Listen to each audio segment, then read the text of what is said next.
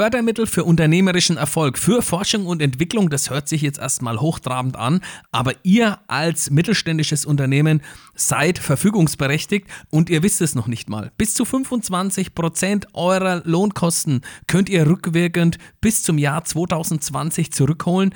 Wir freuen uns, dass wir eine tolle Leistung mit ITI Consulting am Start haben, die euch zu 100% erfolgsbasierend unterstützen. Keine Fördermittel, keine Kosten. Das ist versprochen. Freut euch auf diesen Podcast. Comteam, der Tech Talk. ITI Consulting aus München ist eine junge Company. Steven, ich grüße dich. Hallo Christian, danke für die Einladung. Erzähl mir doch einfach mal ITI, was macht ihr, wie habt ihr euch gefunden und wo kommt ihr her? Klar, fange ich vielleicht einmal ganz vorne an. ITI Consulting, kleines Unternehmen mittlerweile in München, ähm, seit gut zwei Jahren dabei im Bereich der Fördermittelberatung. Fördermittelberatung, für jeden, den es vielleicht noch nicht sagt. Es gibt jede Menge staatliche Förderungen, Subventionen, Zuschüsse, die eben auf Bundes- oder auf Landesebene verteilt werden. Und wir sind dafür da, Unternehmen den Weg zu diesen Förderungen so einfach wie möglich zu machen.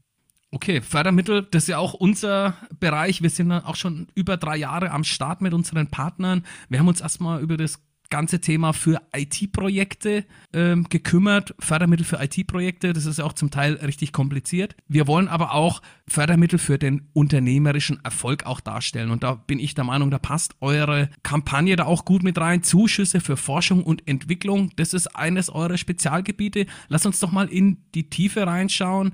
Für welche Branchen ist es überhaupt verfügbar? Welche Maßnahmen und Mittel stehen da zur Verfügung?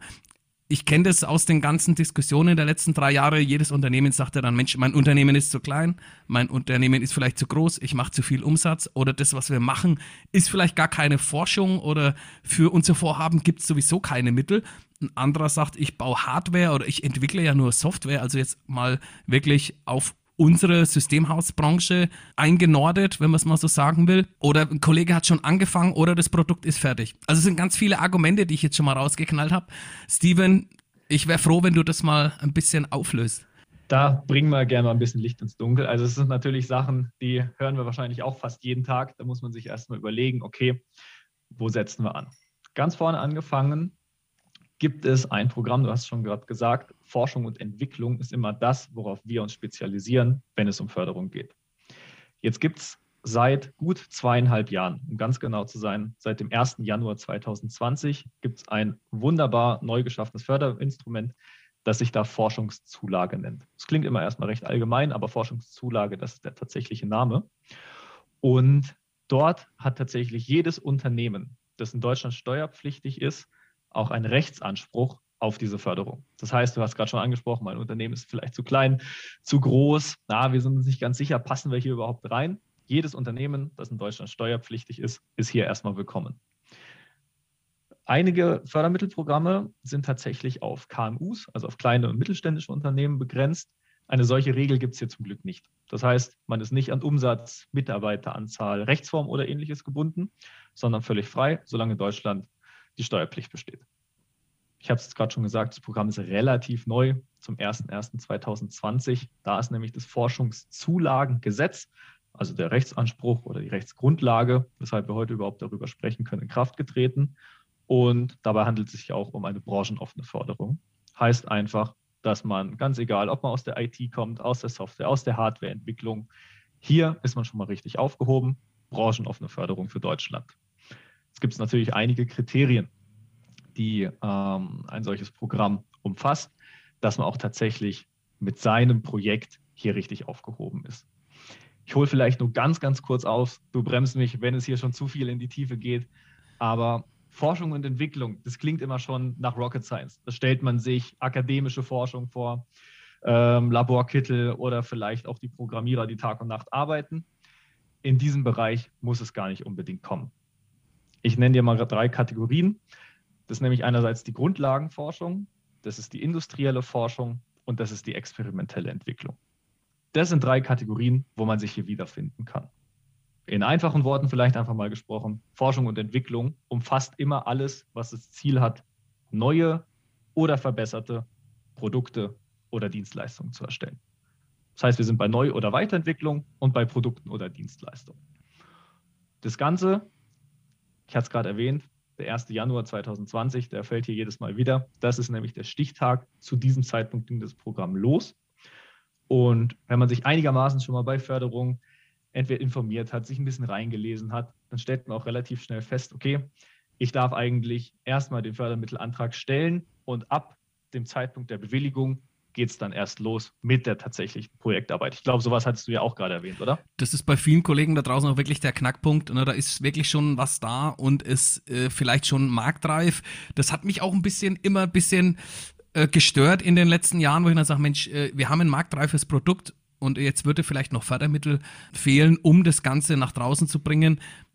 Das war für mich immer nicht ganz rund, aber ich finde die Kriterien, wie du sie aufgezählt hast, äh, das würde perfekt für viele auch passen, die vielleicht auch Weiterentwicklungen, also wir haben ganz viele Elo-Partner zum Beispiel, haben wir da den Matthias Giesbert letzte Woche kennengelernt, der hat nochmal auf Basis des äh, Produktes nochmal Weiterentwicklungen generiert. Sowas würde dann auch voll reinfallen eigentlich, ne? Genau.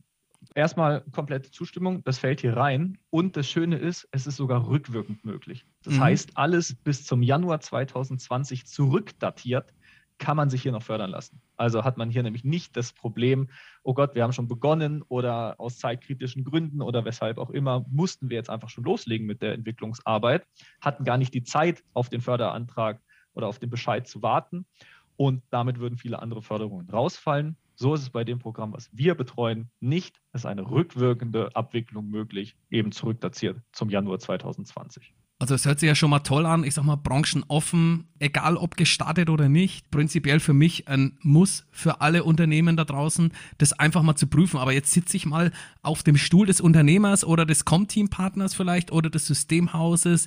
Ich möchte jetzt diese Zuschüsse bekommen. Jetzt muss ich erstmal gucken, ich muss mich durch Akten wälzen. Ob ich das überhaupt verstehe, wo sind die Mittelträger, wo muss ich jetzt Fördermittelanträge ausfüllen? Muss ich da interne Ressourcen zur Verfügung stellen? Muss ich die Verfahrensbeschreibungen, Projektausschreibungen selbst erstellen? Das sind die klassischen Gedanken, die der Unternehmer eigentlich hat, wenn er das erste Mal mit Förderung in Berührung kommt. Wenn man sich jetzt noch nicht in die Programme allzu tief eingearbeitet hat oder selbst wenn man sich dann später eingearbeitet hat, aber vielleicht einfach noch viele Fragezeichen dastehen, dann überlegt man sich, okay, wo muss ich überhaupt ansetzen? Da ist genau der Punkt, wo wir von der ITI dann ins Spiel kommen. Du kannst dir eigentlich so vorstellen, dass wir den gesamten Prozess von Anfang bis Ende unter, äh, unterstützen, begleiten. Und unser Dienstleistungsangebot ist dabei letztlich eigentlich, dass wir die gesamte Antragsarbeit übernehmen, sowie die Kommunikation auch mit dem Projektträger. Mhm. Das heißt, genau die Punkte, die du gerade angesprochen hast, wo setze ich an, wie fülle ich das aus, wie schreibe ich vielleicht meine Projektbeschreibungen auch so, dass es für den Fördermittelgeber attraktiv klingt. Stichwort sexy. Hm. Aber an der Stelle muss man dann einfach immer sagen, da liegt Erfahrung auf der einen Seite und vielleicht auch dann tatsächlich die, die persönliche Kompetenz zusammen mit den Fördermittelgebern, einen solchen Fördermittelantrag so auszugestalten, dass er am Ende auch bewilligt wird. Und das ist genau der Punkt, wo ITI dann nämlich ins Spiel kommt die rundum Wohlfühl-Flat eigentlich für Unternehmer, die sagen, Mensch, ich will es einfach mal geprüft haben. Ihr kommt dann einfach mit dazu, kümmert euch um alles und beratet den Partner von Anfang bis Ende. Das, wir sprechen hier von Mitteln und Zuschüssen. Was wird denn da überhaupt bezuschusst? Ja, also ein solches Forschungsentwicklungsvorhaben kann natürlich einige Kosten verursachen. Das können Materialkosten sein, das können Personalkosten sein, es können Aufträge vergeben werden. In dem Programm über das wir heute sprechen, das heißt die Forschungszulage, handelt es sich größtenteils um eine Personalkostenförderung. Heißt einfach, dass alle Personalkosten, die in dieses Projekt fließen, zu 25 Prozent bezuschusst werden. Ganz egal, ob das der Geschäftsführer ist, ob das der Werkstudent ist oder ob das der IT-Spezialist ist, der hier mit in das Projekt eingebunden war. Förderquote steht fest bei 25 Prozent. Und Personalkosten heißt in diesem Fall einfach Bruttolohn plus Arbeitgeberanteil, also die Lohnnebenkosten werden hier auch mitgefördert. Das ist der eine Punkt. Jetzt kann es natürlich auch sein, dass man Auftragskosten hat. Das heißt, dass man externe Dienstleister oder externe Mitarbeiter mit eingespannt hat in das Projekt, die, für, äh, die auf, auf Rechnung für einen arbeiten. Und von diesen Rechnungsbeträgen sind auch nochmal 15 Prozent förderfähig. Heißt letztlich 25 Prozent Personalkostenförderung plus 15 Prozent Auftragskostenförderung. Das kann man hier sich zurückerstatten lassen. Das Schöne bei dem Programm ist, die maximale Bemessungsgrundlage pro Unternehmen pro Jahr liegt erst bei 4 Millionen Euro. Das ist eine ganze Menge, wenn man sich überlegt, dass jedes Unternehmen pro Jahr 4 Millionen Euro als Bemessungsgrundlage der Personalkosten ansetzen darf. Mhm. Sprich, bei unseren 25 Prozent Förderquote bedeutet das maximal eine Million Euro Förderung pro Jahr pro Unternehmen. Sind keine Kleckerbeträge mehr. Hier gehen wir in die Vollen. Also das ist wirklich in die Vollen. Also auf was muss ich mich denn da wirklich auch einstellen als Unternehmer? So eine Beantragungsphase, wie, wie lang dauert denn sowas? Bin ich da in, ich, wir kennen das jetzt zum Beispiel auch äh, digital jetzt, äh, sagt dem einen oder anderen was. Das ist im Losverfahren, wird es zugelost zu Projekten, das ist nicht wirklich verlässlich. Wir haben bei manchen Go Digital Projekten da kann man auch mal sechs bis neun Monate dahinter schreiben. Was hast du da für Erfahrungswerte? Wie lange dauert sowas? Digital jetzt, da sprichst du es gerade an, ein, ein großes Sorgenkind schon fast aus der, aus der deutschen Fördermittelwelt. Ich glaube, bei der letzten Ausschreibung jetzt äh, zum 1. Juni 2022, da wurden knapp 6000 Lose sozusagen von Unternehmen eingegeben auf Förderung in Höhe von 8 Millionen Euro ähm, und das eben auf 6000 Lose verteilt, von denen ja circa 200 dann ungefähr äh, auch, wirklich, auch wirklich zum Zug kommen. Das heißt, das ist, das ist pures Glück, ob man dort genommen wird oder nicht. Hier, wir haben unsere Rechtsgrundlage durchs Forschungszulagengesetz. Das heißt, jeder, der einen Antrag stellt und den auch formal richtig stellt, mit einem förderfähigen Projekt, der bekommt auch den Zuschlag. Das erstmal ganz vorne. Jetzt hast du die Bearbeitungsphase angesprochen. Das ist schon richtig. Fördermittel, die gibt es nicht von heute auf morgen. Aber in der Regel dauert der Prozess hier drei bis vier Monate. Das kann man mal ungefähr ansetzen, wobei der Großteil dieser Zeit für das beantragende Unternehmen wirklich aus Warten besteht. Mhm. Wir als ITI machen im Hintergrund die Arbeit. Der Unternehmer bekommt davon gar nicht so viel mit. Das ist ja auch schließlich unsere Arbeit. Aber du kannst es dir eigentlich so vorstellen, die drei bis vier Monate ist fast der, der, der, ähnliche Zeitraum, wie eine klassische Steuererklärung beim Finanzamt einfach braucht. Nur, dass du dir jetzt noch dazu vorstellen kannst, dass nicht du die erstellst, sondern dass die noch jemand anders für dich erstellt. Das heißt, du verbringst ganz viel Zeit damit zu warten, aber am Ende erntest du dann die Früchte der Arbeit. Ja, das hört sich ja schon mal interessant an. Also, wenn ich das jetzt nochmal innerhalb von drei Monaten, drei bis vier Monaten, eine Million pro Jahr, äh, ohne dass ich irgendwas tun muss. Welche Bewilligungsquoten siehst du denn da oder welche Wahrscheinlichkeit, dass unsere Partner auch diese Förderung bekommen? Ja, also Bewilligungsquote kann ich von uns ganz offen und ehrlich sprechen. Wir liegen bei knapp über 85 Prozent Bewilligungsquote aus mehreren hundert Anträgen. Wer mit uns also einen Antrag stellt, hat auf jeden Fall schon mal gute Startvoraussetzungen. Mhm aber vielleicht auch das Interessante zum Geschäftsmodell dahinter überhaupt. Ich habe gerade von, von knapp über 85 Prozent Bewilligungsquote besprochen. Fragt sich jetzt der ein oder andere, okay, gut, äh, was habe ich denn zu erwarten, wenn ein Antrag auch mal abgelehnt wird oder wenn er gar nicht zum Zuge kommt? An der Stelle sei vielleicht gesagt, wir als ITI arbeiten immer zu 100 Prozent erfolgsbasiert.